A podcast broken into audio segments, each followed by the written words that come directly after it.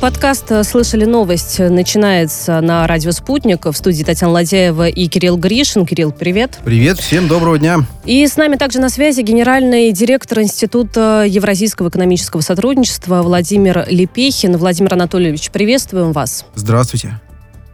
Добрый вечер. Добрый. Я напомню нашим радиослушателям, что нас можно не только слушать, но и смотреть. Также на нашем канале YouTube. На YouTube-канале идет прямая трансляция нашего эфира, поэтому, собственно, все желающие welcome. Да? Я думаю, что... Я надеюсь, что таковые будут. Итак, Владимир Анатольевич, обсудим с вами насущные новости к этой минуте. Начнем, наверное, с того, без чего мы не можем обойтись последние полтора года. Про коронавирус. А если бы точнее, про вакцинацию. Мы знаем о том, что в ряде регионов вводят так называемую обязательную вакцинацию, однако представители Кремля Дмитрий Песков говорит о том, что де юре и де факто подобной обязательной вакцинации в России нет. Он напомнил, что это отдельное решение ряда регионов, и обязательная вакцинация вводится для отдельной категории граждан. Поэтому нельзя говорить о том, что такое решение, оно касается абсолютно всей страны, абсолютно всех россиян. Вот как вы вообще, Владимир Анатольевич, в целом относитесь, ну, собственно, к тем мерам, которые сейчас принимаются для того, чтобы хоть как-то остановить число новых случаев коронавируса? Ну так о вакцинации речь или о коронавирусе? Мне кажется, это немножко разные вещи. Хорошо, давайте пока только про вакцинацию, но мне кажется, это в любом случае связано. Мы же вакцинируемся от коронавируса. Но вопрос, вот, допустим, вакцинации. Понятно, что в тот момент, когда была создана вакцина «Спутник», да, она обладала очень высоким доверием. И, в принципе, как бы тот режим вакцинации, который был предусмотрен, добровольная вакцинация, и, естественно, прежде всего это начиналось среди военных, да, и медленным путем в том плане, что нужно было посмотреть, как вакцина действует, и вообще исследования в этом направлении проводить, да, как-то обобщать данные по итогам вакцинации. Это было абсолютно правильным, и на сегодняшний день достаточно большое количество людей, тех, которые, в принципе, планировали вакцинироваться именно вакциной «Спутник». Вот, но некоторые действия отдельных персонажей, да, в частности, в Москве, вот мы, все правильно, в России нет обязательной вакцинации.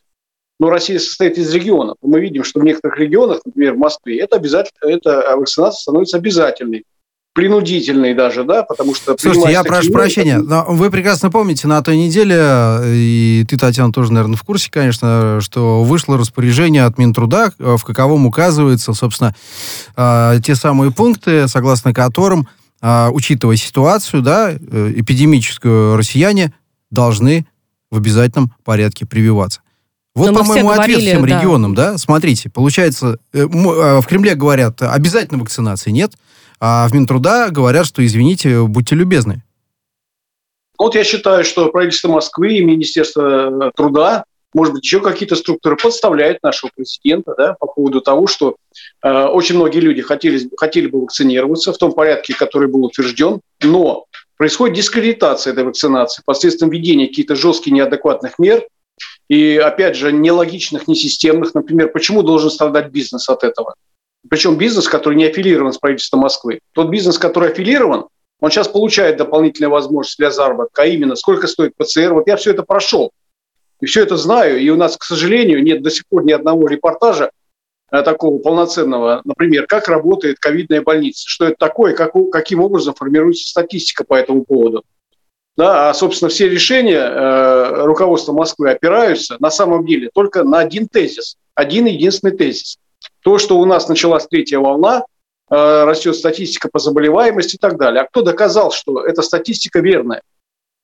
Никто не доказал. Почему эту статистику озвучивает градоначальник московский, а не медики? Да, не, но он начальник оперштаба, я прошу прощения, у него особые полномочия в этой связи, не так ли? Да, конечно, поэтому кому, как не ему, потому что медики, ну, знаете, у нас очень разные специалисты, когда мы читаем мнение, казалось бы, врачей про тот же самый коронавирус или про последствия вакцинации, или про то, можно, не знаю, вакцинироваться человеку, у которого уже есть антитела, противоречивые порой мнения, поэтому здесь, ну, вот, нам бы всем хотелось, на самом деле, найти какой-то единый источник. И, кстати говоря, вот про статистику министр здравоохранения России Михаил Мурашко, он сообщил, что на сегодняшний день уже прививку от коронавируса сделали 23 миллиона человек. Ну, то есть, понятное дело, что за последние дни, и вот из-за тех ограничений, которые мы с вами обсуждаем, из-за QR-кодов, в том числе, собственно говоря, вот это количество вакцинированных, оно резко возросло, ожидаемо. Слушайте, мы все время путаем. Вот логика должна быть или нет. Есть медицинский аспект этой проблемы, есть обеспечение решения этой проблемы посредством оперативных мер. Когда глава оперативного штаба занимается обеспечением, а именно разворачиванием коек, там, дополнительных скорых помощи и так далее, это понятно.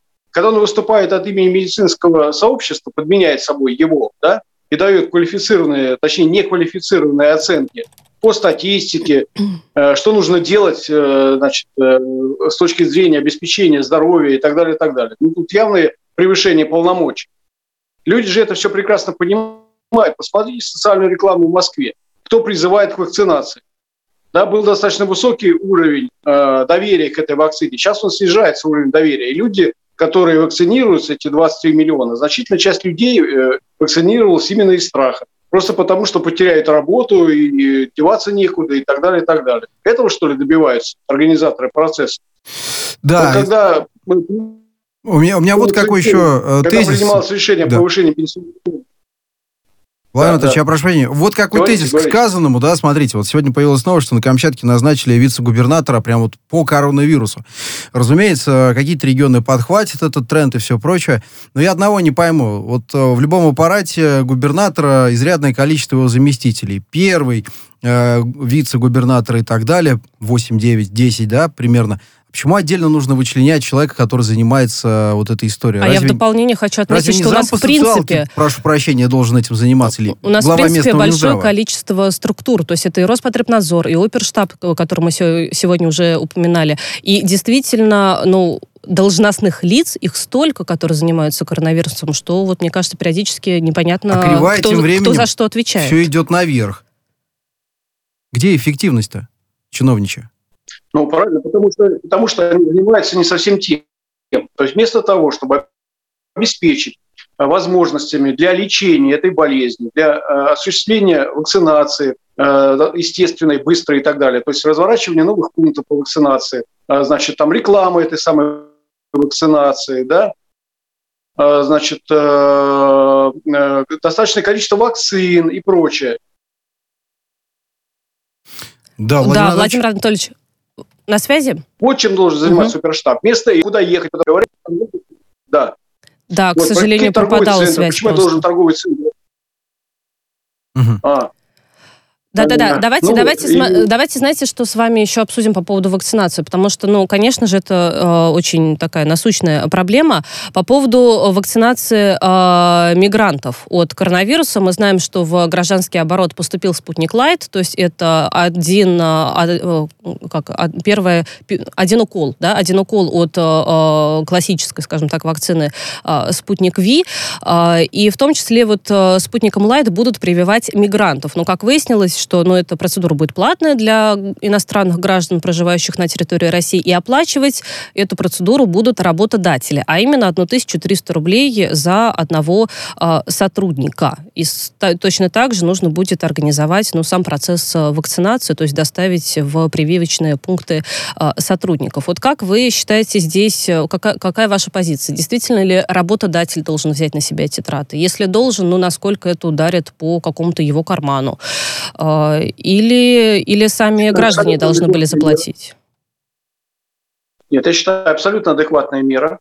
Да, именно так и нужно делать. И чтобы не было бардака здесь, кто заплатит, не заплатит, гражданин или кто, и понятно, что элементы коррупции чего угодно.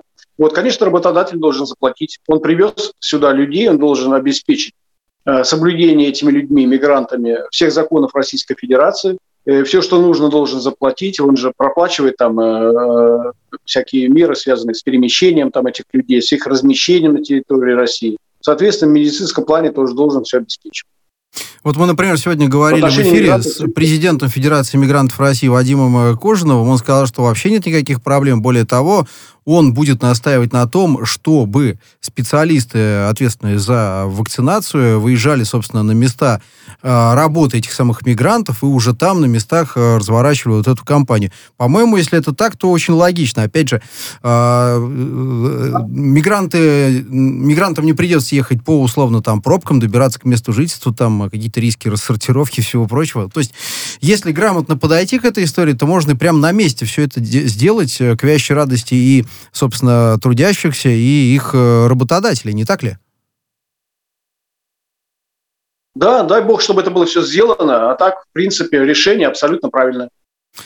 Ой, я предлагаю, давайте, наверное, перейдем от и коронавируса, и от вакцинации. Конечно, это споры, мне кажется, вечные, но, тем не менее, есть и другие новости. Владимир Анатольевич, вот, может быть, вы слышали, да, как раз такую новость. Секретные документы Минобороны Великобритании были найдены, внимание, на автобусной остановке в графстве Кент. И в графстве Кент. И в том числе, что в этих документах... Там есть какая-то информация по поводу британского эсминца Defender, который на прошлой неделе у нас нарушил определенные российские границы в Черном море близ Крыма. И вот мне интересно, насколько это действительно возможно, что те или иные документы Министерства обороны, неважно какой страны, вот они где-то там затерялись на автобусной остановке в абсолютно таком вот доступном виде. Случайно их один прекрасный британский телеканал из 3 букв нашел, опубликовал. Все это в духе британской политики, особенно британской политики на российском направлении. Мы прекрасно понимаем, что сегодня в Британии действуют фактически две группы элит, да, одна, которая сориентирована на глобалистов, а другая на такой национальный сценарий развития. Вот та группа, которая сориентирована на национальный сценарий развития, она заинтересована в том, чтобы начать с Россией более тесно, по крайней мере, не сотрудничать, но вести переговоры, да, о чем-то договариваться, манипулировать Россией и так далее. То есть с ней более эффективно и тесно работать. А глобалистская группа, она продвигает такую традиционалистскую политику, да, что Россия главный геополитический враг и так далее. И вот одна группа начинает интриговать с другой, они подставляют друг друга, поэтому одна группа посылает Defender, другая ее подставляет, тут же подбрасывает документы по этому Defender и прочее, прочее. Поэтому нужно совершенно спокойно относиться к тому, что происходит на британском направлении. Сейчас очень интересно вообще события будут разворачиваться именно здесь, потому что одна группа ставит свои задачи как-то... вот в многополярном мире сохранить свое влияние, да, посредством договоренности с глобалистами и реализации ее сценария. А другая группа думает над тем, как бы обеспечить какую-то автономию для британского фунта стерлингов, вот, и пространство для этого фунта стерлингов. Эта группа ведет активную политику в направлении, например, суннитского мира через Турцию, через Южный Кавказ, через Туранский проект, влияние на евразийском пространстве и так далее, и так далее. Поэтому это очень интересный процесс, и тут, мне кажется, вот эти все такие поверхностные суждения по поводу того, что вот Defender, злоумышленники зашли в зону влияния России, и, сейчас мы им покажем Кузькину мать. Это смешно. То есть никакой Кузькиной матери мы им не показали, и Россия, в принципе, была не готова к таким провокациям, и долго еще готова не будет. Почему? Потому что не понимаем все сложности той политики, которая происходит на российском направлении, именно в британской политике. Там давно уже нет единой политики в отношении России, а два совершенно разных вектора. Слушайте, да, согласен с вами насчет нет единого вектора, но, тем не менее, все-таки не покидает ощущение, что вот если бы, условно, Минобороны Великобритании была бы публичной компанией, ее бы акции рухнули в данном случае. С точки зрения имиджа, да, вот условно, вот эта самая история, которую нам подсунули, да, якобы на остановке, будем говорить так, якобы совершенно случайно, якобы 50 страниц, и все про Defender и так далее. А вот вообще, эта история продается на внутреннем британском поле с точки зрения медийности, да? Вот условный рядовой британский налогоплательщик как реагирует на вот это вот... Что-то слово какое-то на букву «Т» вертится. На «Т» начинается, на «Уфта» заканчивается. Вам так не кажется? Это для жителя такого среднестатистического Британии совершенно неинтересная тема. То есть это та тема, которая направлена сугубо на истеблишмент, причем российский, да, на обсуждение внутри нас. вот, и на внутренней разборке внутри истеблишмента британского. То есть, собственно, народ это никак не затрагивает. Мы видим, что сейчас миллионы людей в той же Британии вышли протестовать против вакцинации, это их больше волнует. А какие-то там новые ходы в отношении России, ну, они и вчера были, и позавчера были, на фоне Скрипалей и прочего маразма, да, ну, что-то такого нового. Ну, Defender там поплавал, там, не знаю, самолет залетел на нашу территорию. Кого это волнует? Британия, никого это не волнует. Ну вот по поводу репутации, мне очень понравилось, как прокомментировала ситуацию официальный представитель МИД Мария Захарова, МИД России. Она сказала, что агенты 007 уже не те, и зачем нужны русские хакеры, если есть британские автобусные остановки. Вот некое созвучие, да, с тем, что я чуть раньше сказал, да, вот имиджевая составляющая, ну, совсем уже не те ведь, правда? Ну, конечно, но это объясняется не тем, что Россия тут какую-то долю привнесла в изменение имиджа Британии. Есть внутренние проблемы очень серьезные, связанные с геополитикой, с тем, что Британия уже не способна влиять на Соединенные Штаты Америки. Вот мы вспомнили агента 007, но мы знаем, что последняя версия этой Бондианы, да, уже полтора года не может выйти, ну, состояться премьера. Почему? Потому что меняется внутренняя политика, и они сейчас постоянно меняют этот фильм, да, вот те знаки, которые они через этот сериал продвигают. То есть вечная редактура смыслов, да, вечная актуализация. Но им надо уже просто на другие уровни выходить. Опять же, без подмены понятия никак не уйти. Они же ведь этим занимаются, они специалисты. Ну, не нужно забывать, что там произошел Брексит, а Брексит означает раскол нации ровно надвое. И поэтому две совершенно разные политики внутри формируются с двумя совершенно разными перспективами для Британии.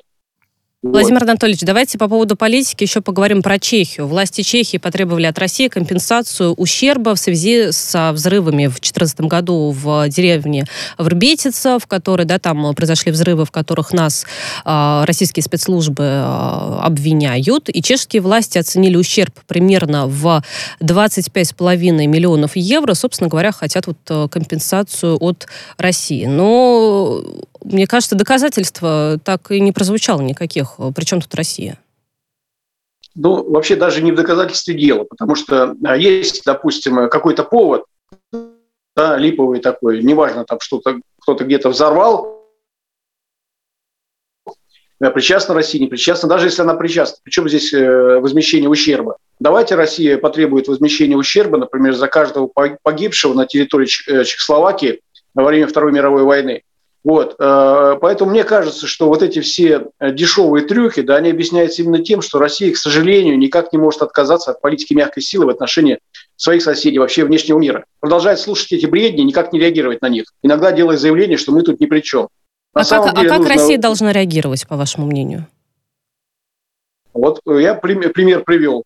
Встречные иски и вообще встречные заявления сделать, что мы потребуем за каждого погибшего солдата, за каждый снесенный памятник там, нашим героям, да, Второй мировой войне, Великой Отечественной, потребовать компенсацию.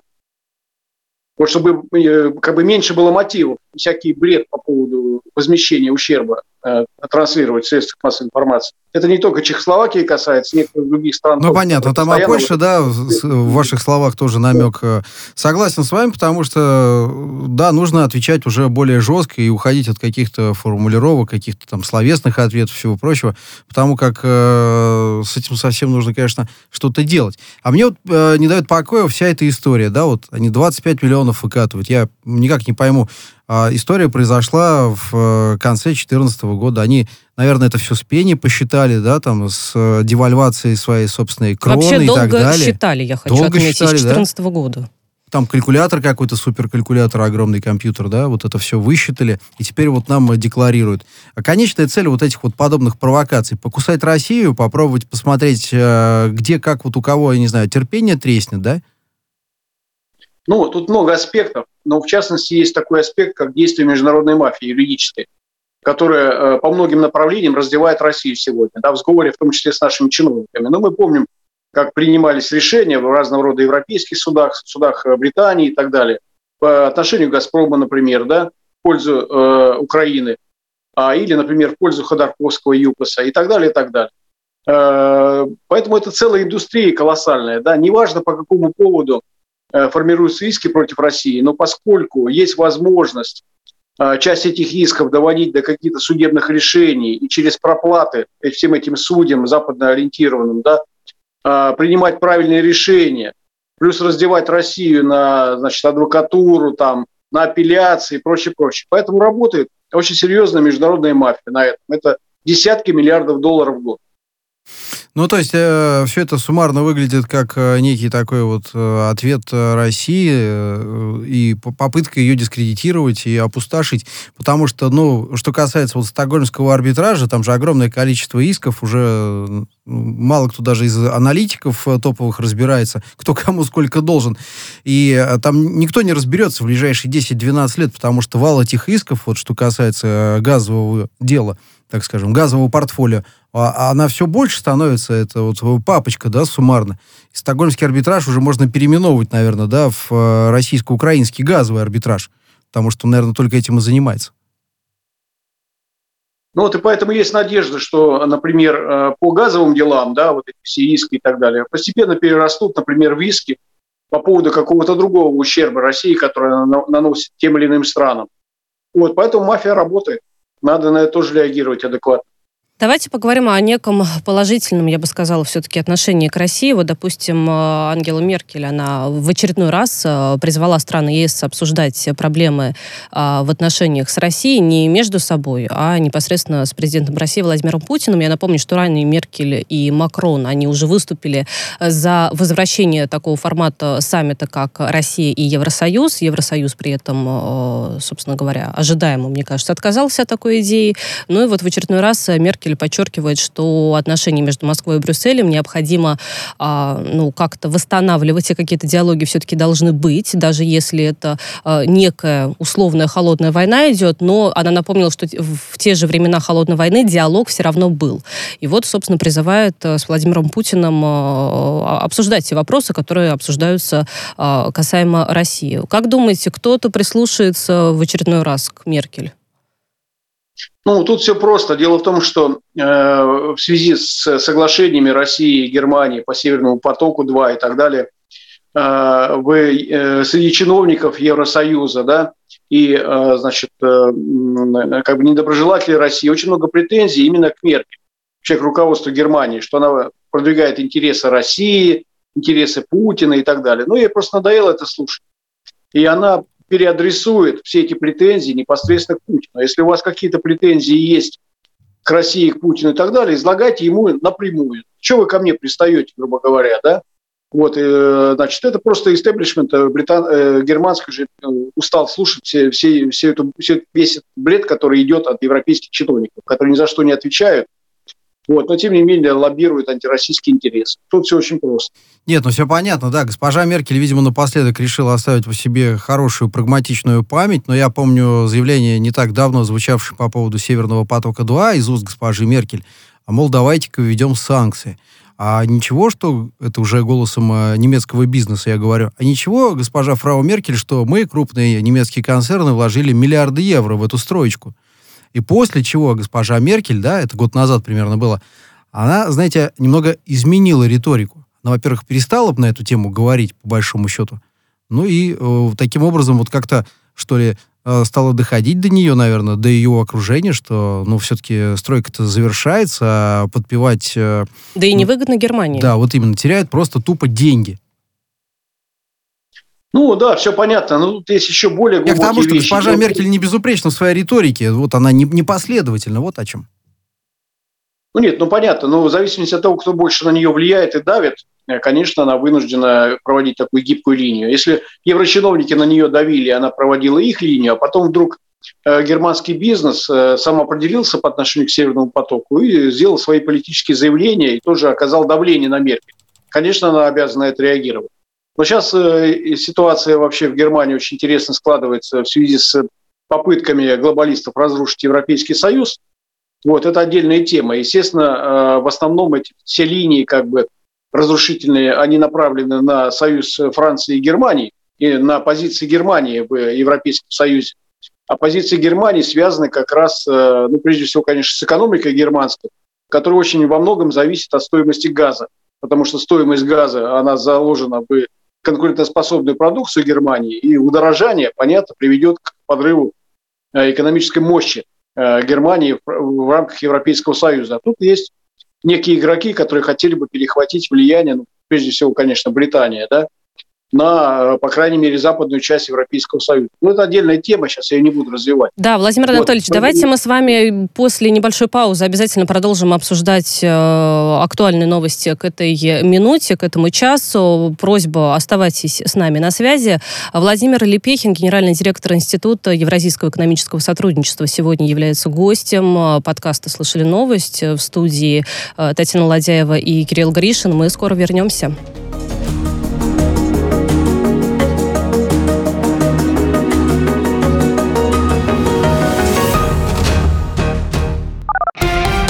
Радио «Спутник». Новости. В студии Дмитрий Михеев. Здравствуйте. Президент Владимир Путин подписал закон о запрете для россиян входить в нежелательное НПО за рубежом. Пояснительные записки к документу в Госдуме подчеркивали, что есть многочисленные факты прохождения российскими гражданами за рубежом обучения на тренингах по влиянию на избирательные кампании, организации массовых беспорядков, несанкционированных политических акций, в том числе с привлечением несовершеннолетних. Согласно закону, Росфин мониторинг будет отслеживать любые денежные переводы вне зависимости от их суммы гражданам и юрлицам, которые поступают с территории определенных государств. Черноморский флот России контролирует действия кораблей НАТО на учениях «Сибриз». Морские маневры стартовали сегодня в северо-западной части Черного моря. Ранее в Минобороны России заявили, что под прикрытием учений НАТО поставит на Украину современное оружие, которое в дальнейшем будет передано войскам и национальным батальонам в Донбассе. Многонациональные военные учения проводятся на территории Украины с 1997 года. Организаторами выступают Украина и США. Один пострадавший есть после взрыва у станции лондонского метро Elephant and Castle. Пожарная служба британской столицы сообщила, что мужчине оказывают помощь.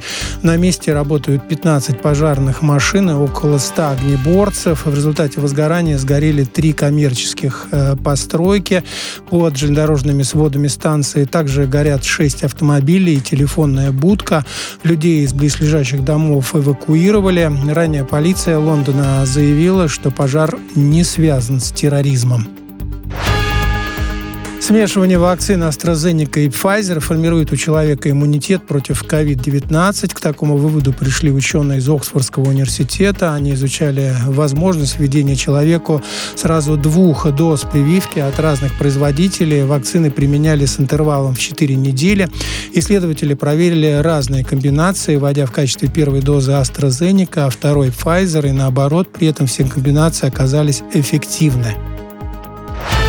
Чрезмерное употребление соли может стать причиной онкологических заболеваний или инсульта. Об этом предупредил врач и телеведущий Александр Мясников. Он пояснил, что мы употребляем 12 граммов поваренной соли на душу населения, а положено только 5 граммов, а гипертоникам и лицам старше 50 лет всего 2,5 грамма поваренной соли. Он подчеркнул, что превышение суточной нормы грозит непоправимыми последствиями.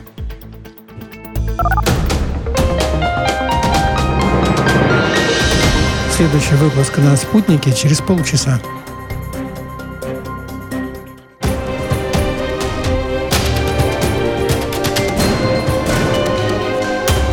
Радио «Спутник». Говорим то, о чем другие молчат. Вчера по телеку видел. Мне тут по телефону сказали. В соцсетях только обсуждают, что... И так десятки раз каждый день. В эфире «Радио Спутник». Всегда правильный ответ на вопрос. Слышали новость? Подкаст «Слышали новость» снова в эфире «Радио Спутник». И гость сегодняшнего подкаста – генеральный директор Института Евразийского экономического сотрудничества Владимир Лепехин. Владимир Анатольевич, еще раз приветствую вас. Да, добрый вечер. Здравствуйте. Очень много говорили про Евросоюз. Я предлагаю нам перейти к теме отношений между Евросоюзом и Белоруссией. Беларусь ответила на санкции Евросоюза. В частности, она отозвала своего постпреда при ЕС для консультаций и рекомендовала постпреду Евросоюза в Минске выехать для консультации в Брюссель. Кроме того, республика останавливает свое участие в Восточном партнерстве. Это инициатива Евросоюза по сотрудничеству с постсоветскими странами Европы и Кавказа.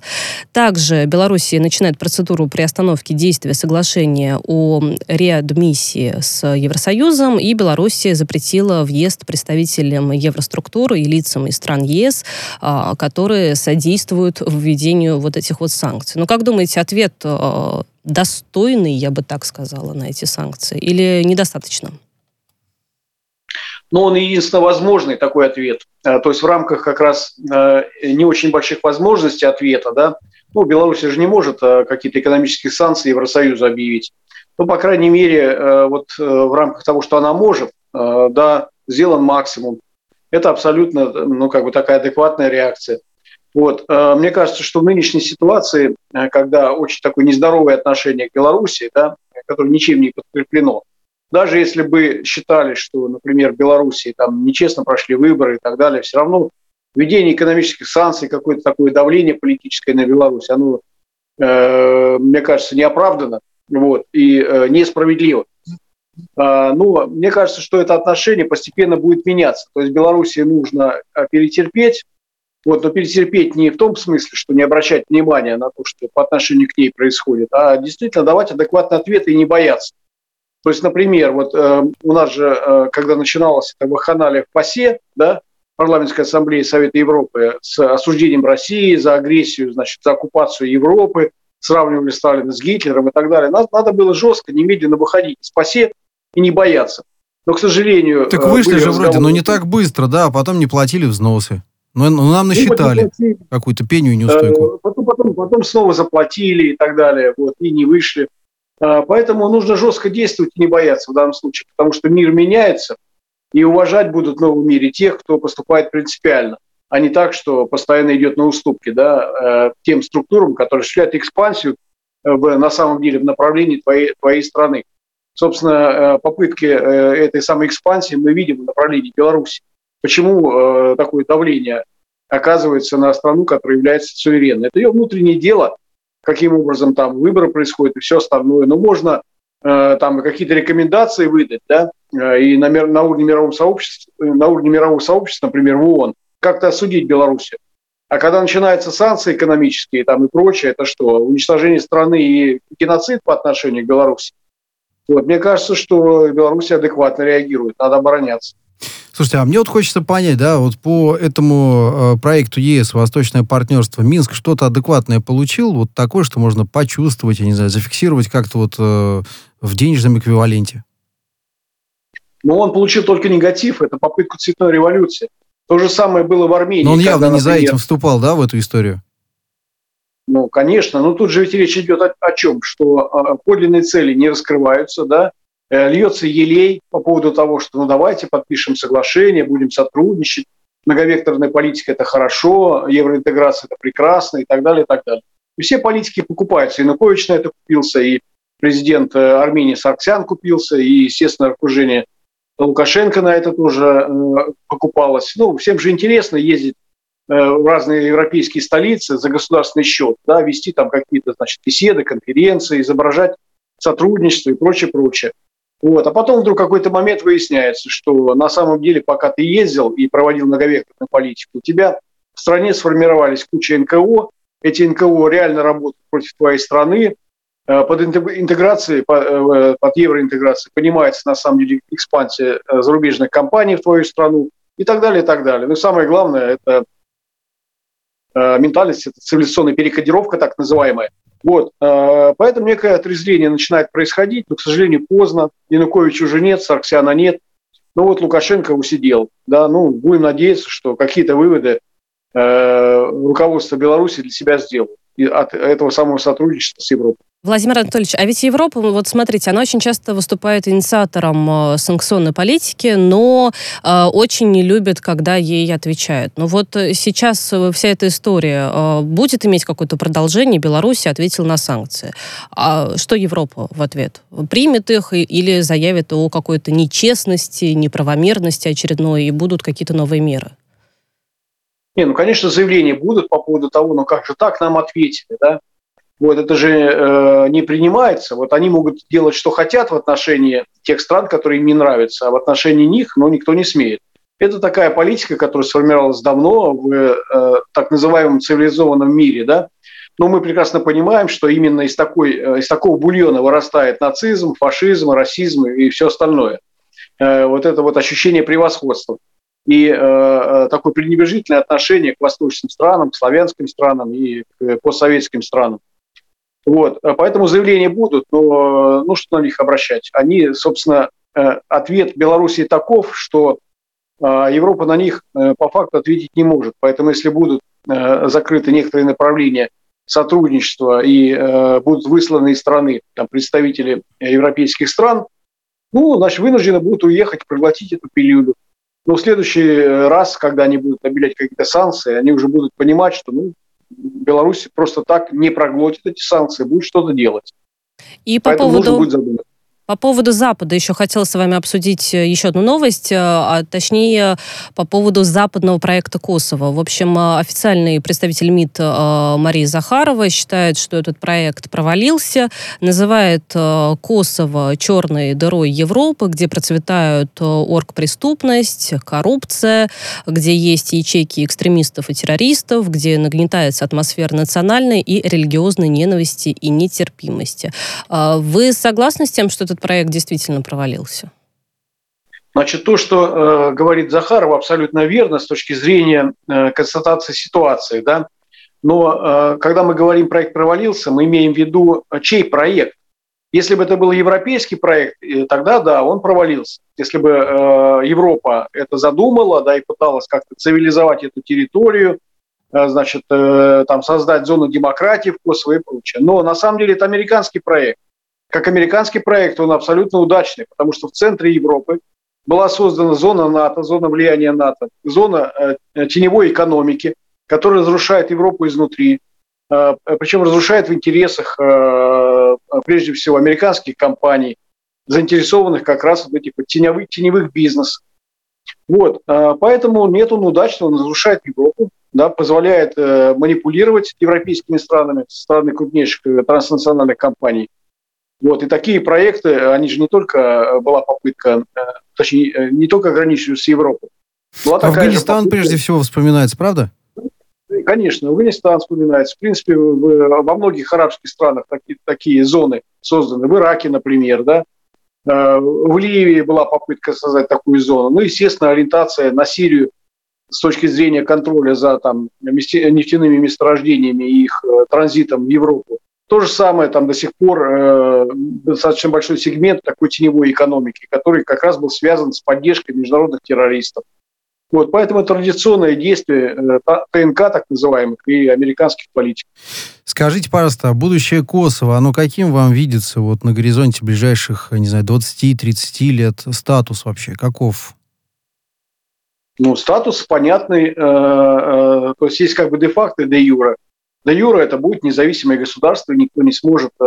Все попытки, например, правительства Сербии каким-то образом это оспорить, да, и сохранить какой-то статус сербов Косово, мне кажется, все это провалится, и Евросоюз это не примет. Но с точки зрения де-факто, да, это будет зоной влияния ТНК, и, возможно, смещение даже будет происходить от влияния, например, НАТО на этой территории к влиянию, с одной стороны, американских военных баз, да, а с другой стороны, разного рода частных военных компаний, да, которые будут представлять интересы транснациональных групп. Потому что это зона, через которую будет идти в Европу поток наркотиков, ну и прочие другие бизнесы, которые, в общем-то, ну, некая такая, в кавычках, свободная экономическая криминальная зона. вот что будет такое Косово. Ну, то есть вы думаете, что Сербия, там, Россия, Китай, да, те, кто не признают независимость Косово, они в итоге ее признают? Ну, не думаю, что признают, но это все равно как бы де юре не влияет на положение или на статус Косово как независимой республики, которую признал Запад. Вот. Поэтому ну, было бы правильно не признавать, да, и Сербии, и России, и Китая. Ну, я думаю, что и каких-то таких подвижек в ближайшее время в этом направлении не будет. Но да. Это как бы мало волнует вообще руководство Косово. Я напомню, что в списке помимо Сербии, России, Китая еще Иран, Испания, Греция, ну и ряд других государств, которые не признают независимость Косово. Вот такие вот новости были к этому часу. Владимир Лепехин сегодня был гостем подкаста «Слышали новости», генеральный директор Института евразийского экономического сотрудничества. Владимир Анатольевич, мы вас благодарим. Спасибо. За приятную беседу. А в студии работали Татьяна Ладяева и Кирилл Гришин. Кирилл, тоже благодарю. Спасибо.